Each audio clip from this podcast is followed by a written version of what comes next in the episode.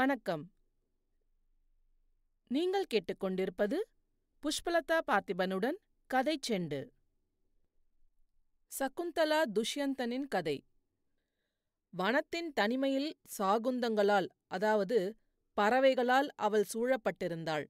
எனவே சகுந்தலா பறவைகளால் காக்கப்பட்டவள் என பெயரிடப்பட்டாள். இந்து புராணமாகிய மகாபாரதத்தின் ஒரு கதாபாத்திரமே சகுந்தலை அல்லது சகுந்தலா. இவர் பரத பேரரசரின் தாயாரும் பௌரவர் குலத் தோன்றலான துஷ்யந்தனின் மனைவியும் ஆவார். இவரை பற்றிய கதை மகாபாரதம் குறித்துள்ளது. மேலும் சகுந்தலை துஷ்யந்தனின் கதை காளிதாசன் இயற்றிய அபிஞான சாகுந்தலம் என்ற நூலில் நாடக வடிவில் இயற்றப்பட்டது. கண்வ முனிவர் காட்டிற்கு சென்றபோது சகுந்தல பறவைகளால் சூழப்பட்டிருந்த குழந்தையை கண்டெடுத்தார். அதனால் அவளுக்கு பறவைகளால் காப்பாற்றப்பட்டவள் என்னும் பொருள்படும் சகுந்தலா என்னும் பெயரைச் சூட்டினார். சகுந்தலா விஸ்வாமித்ர முனிவருக்கும் மேனகை என்னும் வானுலக தேவமங்கைக்கும் பிறந்தவளாவாள். பூவுக்கு ஒரு சில தலைமுறைக்குப் பிறகு விஸ்வாமித்திரர் என்று அழைக்கப்படும் கௌசிகன் அரசனாகிறான். ரிஷிகளுக்கும் முனிவர்களுக்கும் இருக்கும் சக்தியை பார்த்து அவர்கள் முன் அரசனது பலம் ஒன்றுமில்லை என்பதை உணர்கிறான். அரசனாகப் பிறந்தாலும் தானும் முனிவனாக வேண்டும் என முடிவு செய்து காட்டுக்குள் சென்று தவம் செய்யத் துவங்கினார். கௌசிகன் தவத்தில் ஈடுபடும் தீவிரத்தை பார்த்த இந்திரனுக்கு அவர் இலக்கை அடைந்தால் தனது பதவிக்கு ஆபத்து வந்துவிடுமோ என்ற பயம் வந்தது. எனவே மாய வலைவீச தனது அப்சர கன்னிகைகளிலிருந்து மேனகையை அனுப்புகிறான்.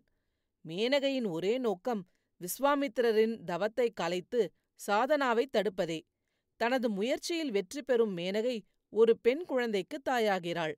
சில காலத்திற்கு பிறகு தனது சாதனாவின் மூலம் அடைந்த அனைத்தையும் கவனமின்றி இழந்துவிட்டதை உணர்கிறார் விஸ்வாமித்திரர். கோபமடைந்து குழந்தையையும் தாயையும் அப்படியே விட்டுவிட்டு அங்கிருந்து வெளியேறுகிறார். அப்சர கன்னிகையான மேனகை தான் பூமிக்கு வந்த நோக்கம் முடிந்ததால் திரும்ப முடிவு செய்கிறாள். குழந்தையை பார்த்து கொள்ள அதன் தந்தையும் விரும்பாததால் மாலினி நதிக்கரையில் குழந்தையை தனியே விட்டுவிட்டு கிளம்புகிறாள். தனியாக நதிக்கரையில் இருந்த குழந்தையை அங்கே வசித்த ஷாகுன் பறவைகள் மற்ற உயிரினங்களிடமிருந்து பாதுகாப்பாக கவனித்துக் கொள்ள துவங்கின. ஒருநாள் அந்த வழியாக வந்த கண்வ முனிவர் ஒரு பச்சிலம் குழந்தையை ஷாகுன் பறவைகள் கவனித்துக் கொள்ளும் விசித்திரத்தை பார்த்தார். குழந்தையை எடுத்துக்கொண்டு தனது ஆசிரமத்தில் வைத்து வளர்க்கத் துவங்கினார். ஷாகுன் பறவைகள் குழந்தையை பாதுகாத்து வந்ததால் சகுந்தலை என்று பெயரிட்டார். காலம் உருண்டோட அழகான இளம் பெண்ணாக வளர்கிறாள் சகுந்தலை. ஒருநாள் மன்னன் துஷ்யந்தன் போருக்கு கிளம்பினான். போர் முடிந்து திரும்பும் வழியில் தனது வீரர்களின் உணவுக்காக அருகில் இருந்த காட்டுக்குள் புகுந்து கண்ணில் பட்ட எல்லா மிருகங்களையும் வேட்டையாடினான். அப்போது ஒரு பெரிய ஆண்மான் கண்ணில் பட்டது. அதன் மீதும் அம்பை எய்தான். அம்பு இலக்கை அடைந்தாலும் காயத்துடன் மான் தப்பி ஓடியது. துரத்திச் சென்ற துஷ்யந்தன் சகுந்தலையின் கரங்களில் அந்த மான் தஞ்சம் புகுவதை பார்க்கிறான்.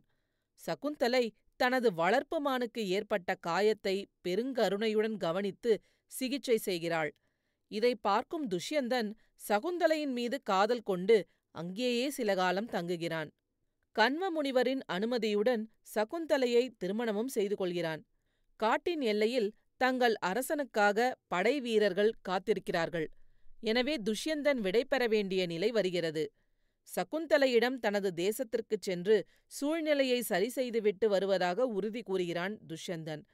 தன் நினைவாகவும் தங்கள் திருமணத்தை உறுதி செய்யும் விதமாகவும் தனது அரச முத்திரை பதிந்த ஒரு மோதிரத்தை சகுந்தலையின் விரலில் அணிவிக்கிறான். இயற்கையாகவே அது சரியாக பொருந்தவில்லை. உனக்காக மீண்டும் வருவேன் என்று உறுதியளித்து விடை பெறுகிறான் துஷ்யந்தன். காட்டில் வாழ்ந்தவள் ஒரே நாளில் அரசியாக மாறிவிட மகாராணி கனவில் மூழ்குகிறாள் சகுந்தலை. கண்வரின் ஆசிரமத்திற்கு இயல்பிலேயே கோபக்காரரான துர்வாச முனிவர் ஒரு நாள் வருகிறார். ஆசிரமத்தில் அவரது கண்களில் முதலில் பட்ட சகுந்தலையை பார்த்து பேசுகிறார். கண்கள் திறந்திருந்தாலும் காட்சி எதுவும் தெரியாத கனவுலகில் இருந்த சகுந்தலைக்கு தன் முன் முனிவர் நிற்பதும் பேசுவதும் கவனத்திலேயே இல்லை.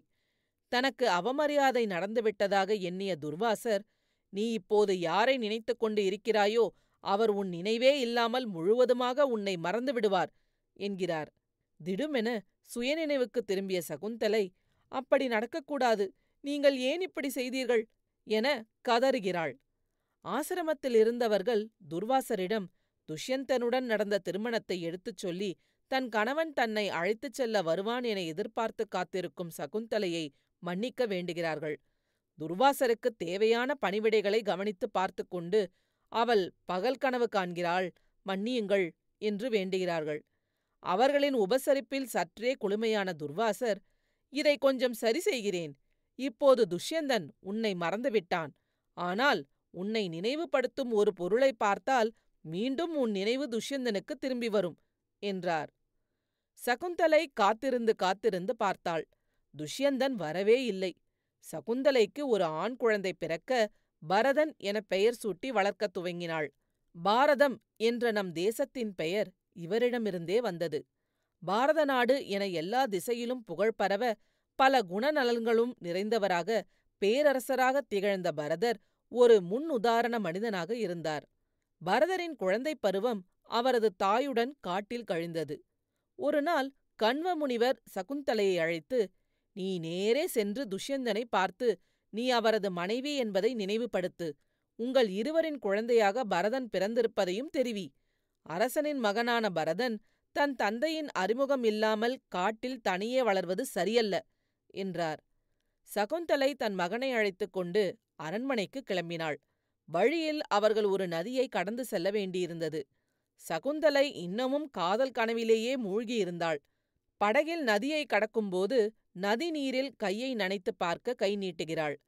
சற்றே அளவில் பெரிதாக இருந்த மோதிரம் விரலிலிருந்து நழுவி நதியில் விழுந்துவிடுகிறது. மோதிரம் நழுவியது தெரியாமல் கனவுலகிலேயே பயணம் செய்து அரண்மனையை அடைகிறாள். மன்னனிடம் பேசும் முறையையோ அரண்மனை நடைமுறைகளைப் பற்றியோ எதுவும் அறியாதவளாக இருந்தாள் சகுந்தலை. துஷ்யந்தன் அரசவையில் அமர்ந்து, யாரம்மா நீ என வினவுகிறான். நல்லது, என்னையே தெரியவில்லையா? நான் தான் உங்கள் மனைவி சகுந்தலை. இது உங்கள் பிள்ளை என்கிறாள். துஷ்யந்தனுக்குத்தான் நினைவு மறந்துவிட்டதே. என்ன தைரியம் உனக்கு? இப்படியெல்லாம் பேசுவதற்கு நீ யார் என்று கோபம் கொள்கிறான். சகுந்தலை அரண்மனையை விட்டு வெளியேற்றப்படுகிறாள். என்ன நடந்தது என்பதே புரியவில்லை சகுந்தலைக்கு. என் மீது அத்துணை அன்பாக இருந்தாரே, என் நினைவே இல்லாமல் பேசுகிறாரே என்ற தவிப்புடன் திரும்பிச் செல்கிறாள். சமுதாய அமைப்புடனான முதல் சந்திப்பு சகுந்தலைக்கு இப்படி முடிய, ஆசிரமத்திற்கு பின்னால் இருந்த அடர்ந்த காட்டிற்குள் தனது பிள்ளையுடன் சென்று வசிக்கத் துவங்கினாள். பரதன் வன விலங்குகளுடனேயே வளர்ந்தான். வலிமையானவனாக வீரமும் தீரமும் மிக்கவனாக அதே சமயம் அந்த பூமியின் அங்கமாகவும் இருந்தான். இதற்கிடையில் சகுந்தலை தவறவிட்ட மோதிரம் துஷ்யந்தனிடம் வந்து சேர்கிறது. அதே சமயத்தில் ஒரு மீனவன் தான் பிடித்த மீனின் வயிற்றில் அரச மோதிரம் இருப்பதைக் கண்டு ஆச்சரியமடைகிறான். அரச முத்திரையை அடையாளம் கண்ட அவன் அந்த மோதிரத்தை அரண்மனைக்கு எடுத்துச் செல்கிறான். அதை பார்த்தவுடன் துஷ்யந்தனுக்கு தன்னுடைய இனிய மனைவி குறித்த நினைவுகள் திரும்பி வருகின்றன. அவன் உடனடியாக அவளை கண்டுபிடிக்க தீர்மானித்து அவளுடைய தந்தையின் ஆசிரமத்துக்கு வருகிறான். அங்கு அவள் நீண்டகாலமாகவே இல்லை என்பதை அறிகிறான். தொடர்ந்து அடர்ந்த காட்டிற்குள் தன்னுடைய மனைவியை தேடும் பொழுது காட்டில் ஒரு ஆச்சரியமான காட்சியை காண்கிறான். ஒரு இளைஞன் சிங்கத்தின் வாயை அகலத் திறந்து அதன் பற்களை எண்ணுவதில் மும்முரமாக இருக்கிறான். அவனுடைய அற்புதமான துணிச்சலாலும் வலிமையாலும் ஆச்சரியமுற்ற அரசர் அந்த இளைஞனை பாராட்டி அவனுடைய பெயரை கேட்கிறான். இளைஞன் தன்னுடைய பெயர் பரதன் என்றும் துஷ்யந்த அரசனின் மகன் என்றும் சொல்வதைக் கேட்டு ஆச்சரியமடைகிறான். அவ்விளைஞனின் கை கவசம் அவன் கையிலிருந்து நழுவி விழுந்துவிடுகிறது. பரதனின் தாய் அல்லது தந்தையால் மட்டுமே அவனுடைய கையால் அதை மீண்டும் பொருத்த முடியும் என்று தேவர்களால் துஷ்யந்தனுக்கு சொல்லப்படுகிறது. துஷ்யந்தன் அதை வெற்றிகரமாக அவனுடைய கையில் பொருத்திவிடுகிறார். இதனால் குழப்பமடைந்த பரதன் அந்த அரசனை தன்னுடைய தாயார் சகுந்தலாவிடம் அழைத்துச் சென்று அவர் தன்னுடைய தந்தை என்று கூறுவதாக தெரிவிக்கிறான். சகுந்தலா தேவி அதை ஆமோதித்து துஷ்யந்தனே பரதனின் தந்தை என்று கூறுகிறார்.